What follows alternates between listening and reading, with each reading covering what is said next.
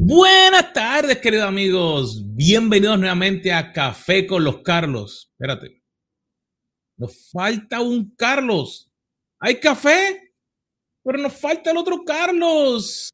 Saludos, querido amigo. Espero que estés teniendo un día maravilloso. Mi querido hermano está tomando un día que lo necesita. Ha estado trabajando bien fuerte en un sinnúmero de proyectos y sabemos que Dios lo está bendiciendo de manera especial. Y como todas las semanas, realmente un placer de que esté aquí con nosotros. Si es la primera vez que estás aquí, bienvenido. Mi nombre es Carlos Vargas y trabajamos las áreas en el área de liderazgo cristiano y cómo desarrollarnos para tener una mejor vida. Y como llevamos en este año, eh, en nuestra página en Café con los Carlos hemos estado leyendo la Biblia en un año y estamos más o menos en el libro de Mateo, los capítulos 15 al 17, que es cuando los fariseos están tratando de ver y de tramar algo ahí en contra de nuestro Señor Jesús. Y es interesante el pensar que esas cosas ocurrieron en un tiempo, pero todavía hay veces que ocurren cositas así. Pero en el día de hoy queremos enfocarnos en que ya estamos a punto de caramelo de terminar el año. Tú dirías, Carlos, espérate, falta un tiempito, sí. Pero ya cuando estamos a, es el 12 de octubre, ya estamos pasando ya casi la mitad del mes de octubre. Y ya cuando llega noviembre, yo me acuerdo que en Puerto Rico era, ya se terminó el año, pero ya cuando empezamos este tiempo, ya mi esposa está pensando de poner las luces, de hacer cosas para Navidad. Pero lo más importante es no olvidarnos de que realmente para tener nuestro éxito en nuestra vida necesitamos a Jesús. Y en el día de hoy quiero compartirte eh, unos pensamientos que estaba meditando para cómo realmente tener éxito delegando. Y es un punto que a veces pensamos que lo hacemos bien. Pensamos que delegamos.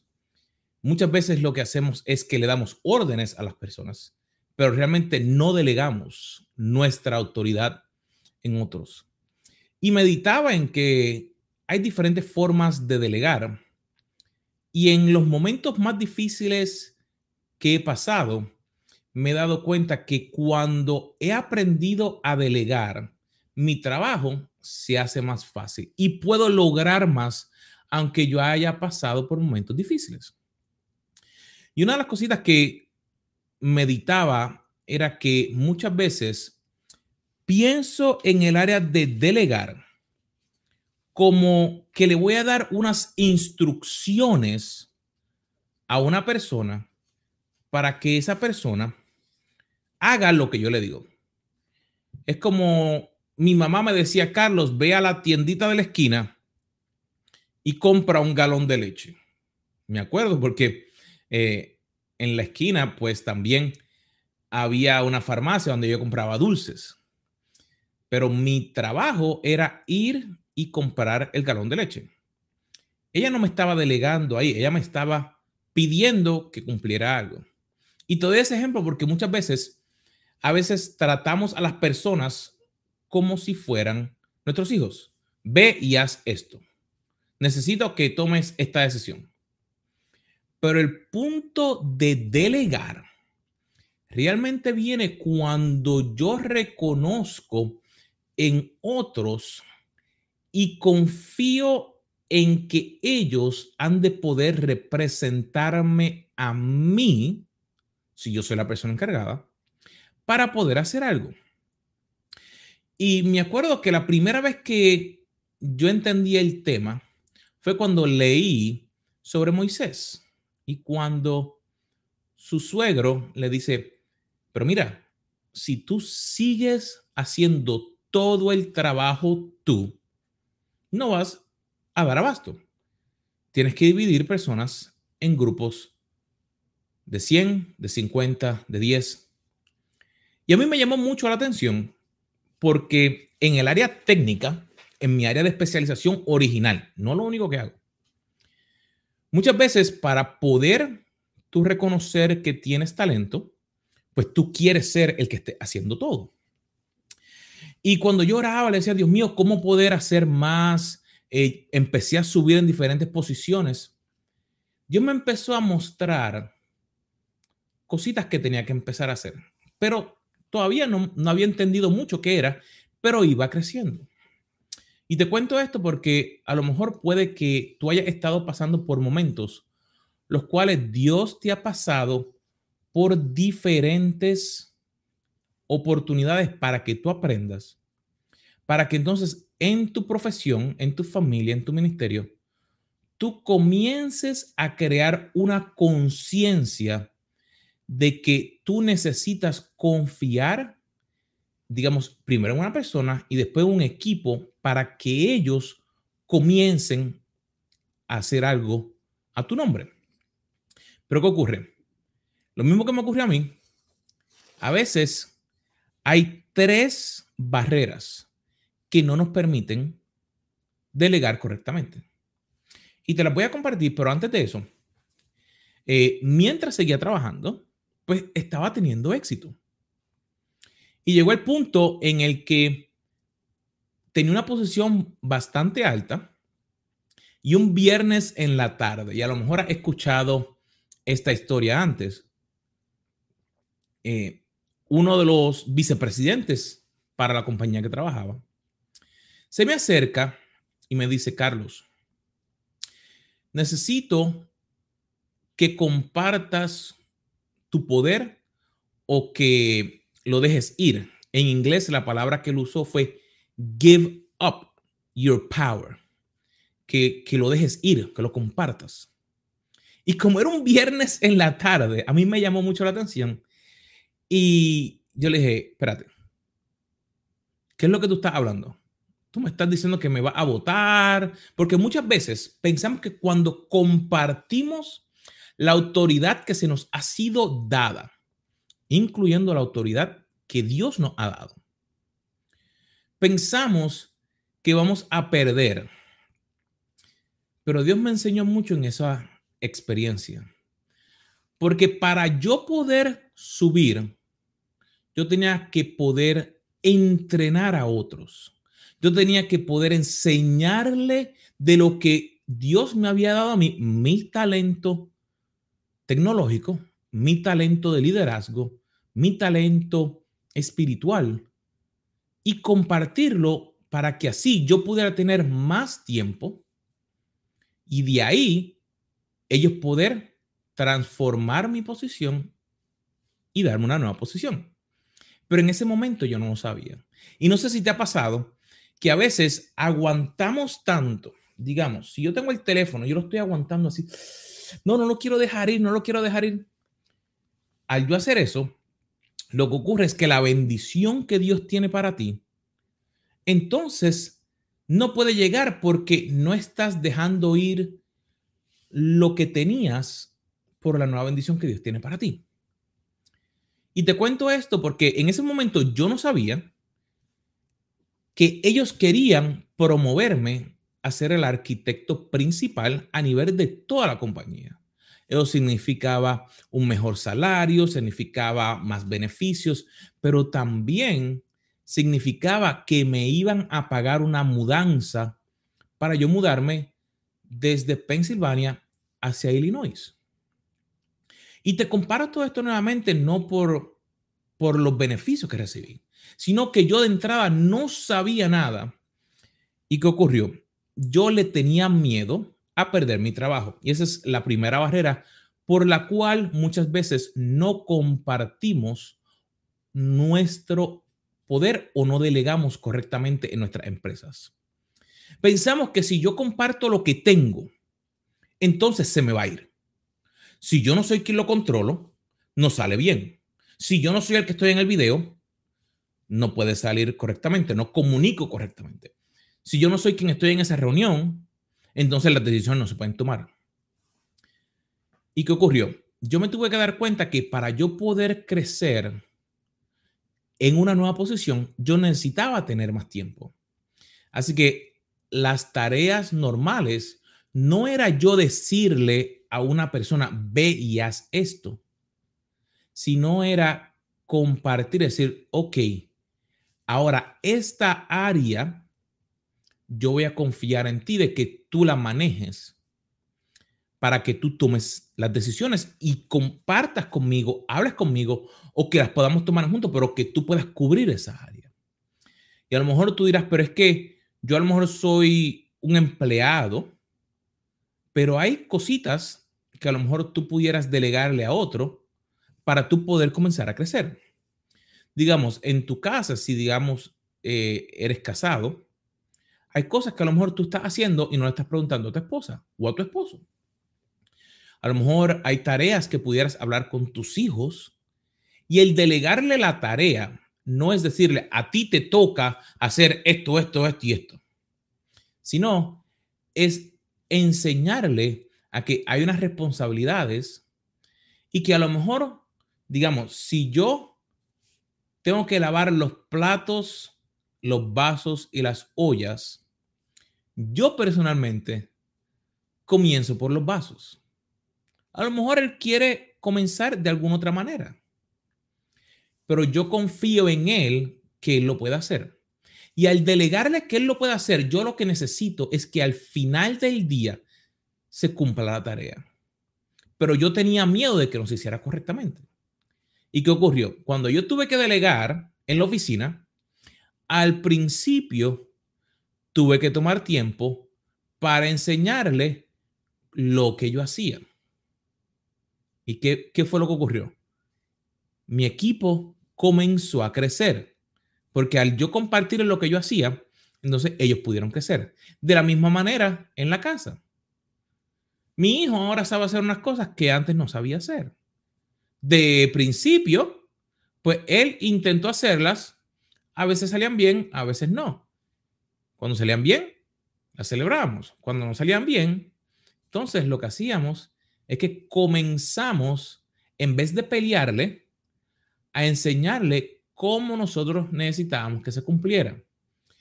Y ahora él es parte integral de todo lo que nosotros hacemos y estamos comenzando ahora a que él trabaje en otras áreas, un ejemplo de nuestro ministerio, de nuestro trabajo, de la empresa de mi esposa. ¿Por qué te comparto esto? Porque al tener miedo de que si yo pierdo mi trabajo o si yo no soy quien lo estoy haciendo, estoy cerrándome y entonces Dios no puede seguir expandiéndome porque todo lo que está en mi mente es voy a perder mi empleo, que fue lo que me ocurrió a mí de entrada. Ese viernes cuando mi vicepresidente me comentó eso, ese fin de semana, yo estuve todo el fin de semana pensando, espérate, yo voy a perder mi empleo. Y el lunes cuando volví a hablar con él, dije, yo quiero estar seguro de que estamos hablando claro. No estamos hablando de que tú me vas a dejar ir, sino es que tú quieres que yo tome una nueva posición y que antes de que eso ocurra, yo tengo que poder compartir con mi equipo para que ellos puedan hacer lo que yo estoy haciendo. Y me dijo, sí, exactamente. No fue hasta que yo, yo recibí esa revelación porque me puse a orar. Le dije, Dios, dirígeme entonces hacia dónde es que tú quieres que yo lo haga. Y de ahí, en vez de solamente enfocarme en todo el área técnica, que era lo que yo hacía, a ese entonces tenía sobre 80 certificaciones en el área técnica, para la gloria de Dios, me tuve que enfocar en qué área yo necesitaba mejorar y me di cuenta que mi desarrollo personal y de liderazgo necesitaba trabajo. Y de ahí viene el punto número dos. Muchas veces cuando tengo que delegar, no lo hago porque no quiero cambiar. Que fue una de las cosas que me tocó a mí. Para yo poder comenzar a cambiar, tuve que darme cuenta que habían áreas en las que yo era muy bueno. pero había otras áreas que yo tenía que cambiar a tal nivel que la forma de yo escribir los correos electrónicos dentro de una compañía no era que yo no sabía hacer la mecánica, sino que para tener una comunicación de una mejor manera, tenía que añadir unas cositas aquí y allá para que sonaran de una mejor manera cuando la persona lo recibía. Hay momentos en que yo soy bien directo, al punto, al grano, como dirían, sin nada de dulce, ahí, al punto. Pero ¿qué ocurre? Yo tenía que cambiar porque ahora me iba a estar comunicando con un sinnúmero de personas que a lo mejor nunca en su vida me habían visto.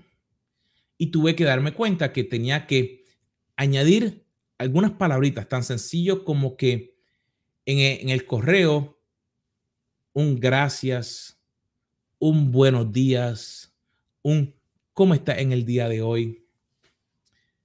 Y tuve que incluirlo en todas las plantillas que yo utilizaba.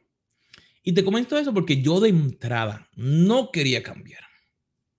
Yo no, no, no, no. Sí, yo quiero subir. Yo quiero más eh, prestigio. Yo quiero que me paguen más. Yo quiero más gente. Pero yo no quería cambiar. Y no sé si te ha pasado eso. Que hay momentos en los cuales te gustaría crecer, pero no queremos el cambio. Y muchas veces mucha gente quiere los beneficios, pero no quiere pasar por el trabajo. Y para poder crecer como líderes, para poder delegar efectivamente, tenemos que aprender que van a haber cambios. Digamos, mi esposa cuando hace algo, lo hace diferente a mí.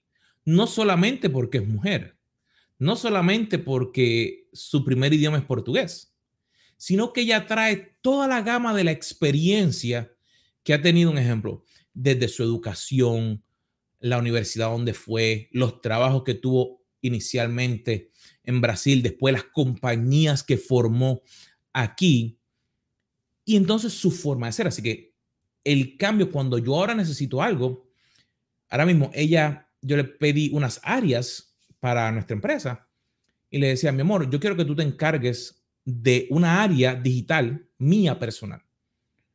Y yo tuve que, aunque no quería, decir, ah, encárgate, ayúdame aquí. Y, te, y te lo digo así como que, ah", porque fue como que, ay, ¿por qué? Pero me di cuenta que ella es extremadamente talentosa en esa área. Hay unas cosas que en el área digital yo soy muy bueno de estrategia. Ella las implementa muchísimo mejor que yo. Y yo dije, ok, si yo quiero seguir creciendo, yo tengo que entregarle esa área a ella, como lo hice esa vez. Y hemos visto el cambio que ha ocurrido. Así que el primer punto, te mencioné, no podemos tener inseguridad en nuestro trabajo para poder delegar. Tenemos que estar seguros. Pero cuando delegamos, lo primero que nos viene es, si yo le doy mi poder, alguien va a tomar mi trabajo. Pero ¿qué ocurre? Cuando tú delegas, cuando no te van a dejar ir, sino que tú te conviertes en más valioso porque ahora tú puedes entrenar a otros. El segundo punto es que tienes que cambiar. Las cosas no van a ser de acuerdo a como tú las esperas. A tal nivel, como te mencioné originalmente, yo no sabía que la compañía necesitaba un arquitecto principal que fuera en otro estado. Yo conocía al arquitecto que estaba, pero yo no sabía que él se pensaba retirar. Así que la compañía empezó a buscar e identificó que yo era la persona clave, pero yo tenía que cambiar. Tuve que cambiar de la forma de trabajar, de la forma de cómo interactuar, pero también tuve que cambiar hasta del lugar de donde vivir. Así que tuve que cambiar de iglesia, de estado, de casa, de carro, de número de teléfono, de todo. Pero ¿qué ocurrió?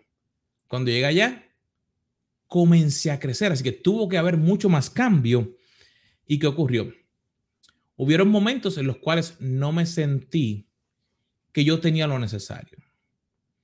Y me sentí que a lo mejor no tenía las capacidades correctas para poder lograrlo. Punto número tres que te quiero compartir en el día de hoy es que muchas veces no vas a estar listo o completamente preparado para delegar o para hacer todo el trabajo. Pero ¿qué ocurre? Eso no significa que algo malo, sino es algo bueno, porque ahí es donde tú vas a poder tener el espacio para poder crecer. Acuérdate que te mencioné que como tienes seguridad en el trabajo y empiezas a, delegar, entonces vas a poder tener un tiempo para tú poder enfocarte en las nuevas responsabilidades que vas a poder tener. Y siempre que tú comienzas a hacer algo nuevo, vas a tener que aprender algo. La primera vez que tú aprendiste a caminar, no sabías cómo caminar. La primera vez que tú aprendiste o te montaste en una bicicleta, no sabías cómo dirigir la bicicleta. La primera vez que te montaste en un vehículo, no sabías cómo dirigir ese vehículo. ¿Y, qué ocurre? A veces pensamos después, ah, yo aprendí eso, ya yo sé cómo hacerlo. Pero ¿qué ocurre? Si quitamos la curiosidad, entonces me voy a sentir, ay, yo no tengo lo necesario. Ay, es muy difícil para mí yo poder lograr hacer eso. Y lo que va a ocurrir es que voy a perder el sentimiento de poder aprender algo nuevo. Y siempre como líderes tenemos que estar aprendiendo algo nuevo, porque somos la diferencia para con quienes trabajamos, para nuestras familias. Un ejemplo, eh, en estas semanas, eh, en mis cuentas, en una de las redes sociales, habilitaron unas opciones nuevas. Y mi esposa me decía, ay, ¿por qué la mía no? dice, bueno, no sé. Así que yo tuve que cambiar lo que aprendí, aprender lo nuevo y decir, ok, ahora tengo que invertir un poco de tiempo para poder ayudar a otros. Y entonces le enseñé a mi esposa y ahora mi esposa lo está haciendo. Ejemplo pequeño. A lo mejor hay áreas en tu vida que Dios te está mostrando que para poder subir, tienes que, número uno, no tener miedo de que lo vas a perder. Como le pasó a Moisés. Cuando Moisés compartió el poder de liderar al pueblo en los diferentes grupos, de 100, de 50, de 10. Lo que ocurrió fue que él se convirtió en más efectivo. Él entrenaba o él juzgaba lo más alto y los otros iban más abajo. De la misma manera, cuando tú compartes, cuando le das, puede ser más efectivo. Número dos, como te dije, al poder implementar cambios en tu vida, comienzas a transformarte y a crecer. Y número tres, no permites que la falta de la autoestima te aguante para tú poder lograr lo que Dios tiene para tu vida. Así que, querido amigo, querido hermano, ha sido un placer el poder estar aquí contigo en este día tan maravilloso. Esos tres puntos te pueden ayudar a delegar efectivamente. Acuérdate, comparte tu poder no importando de que pienses de que vas a perder tu trabajo. No lo vas a perder. Porque si piensas que vas a perder trabajo, nunca vas a crecer tienes que compartirlo, tienes que ayudar a otros a que crezcan. Entonces tú te conviertes en una persona más efectiva porque tú eres quien haces la diferencia. Número dos, es que el cambio que comienza a ocurrir en tu vida es diferente. Tú aprendes cosas nuevas. Y número tres, no permitas que la, que la autoestima te aguante, que la baja autoestima te aguante, sino que súbela. Busca opciones porque Dios te ha dado los talentos necesarios para que tú puedas hacer el plan que Dios tiene para tu vida.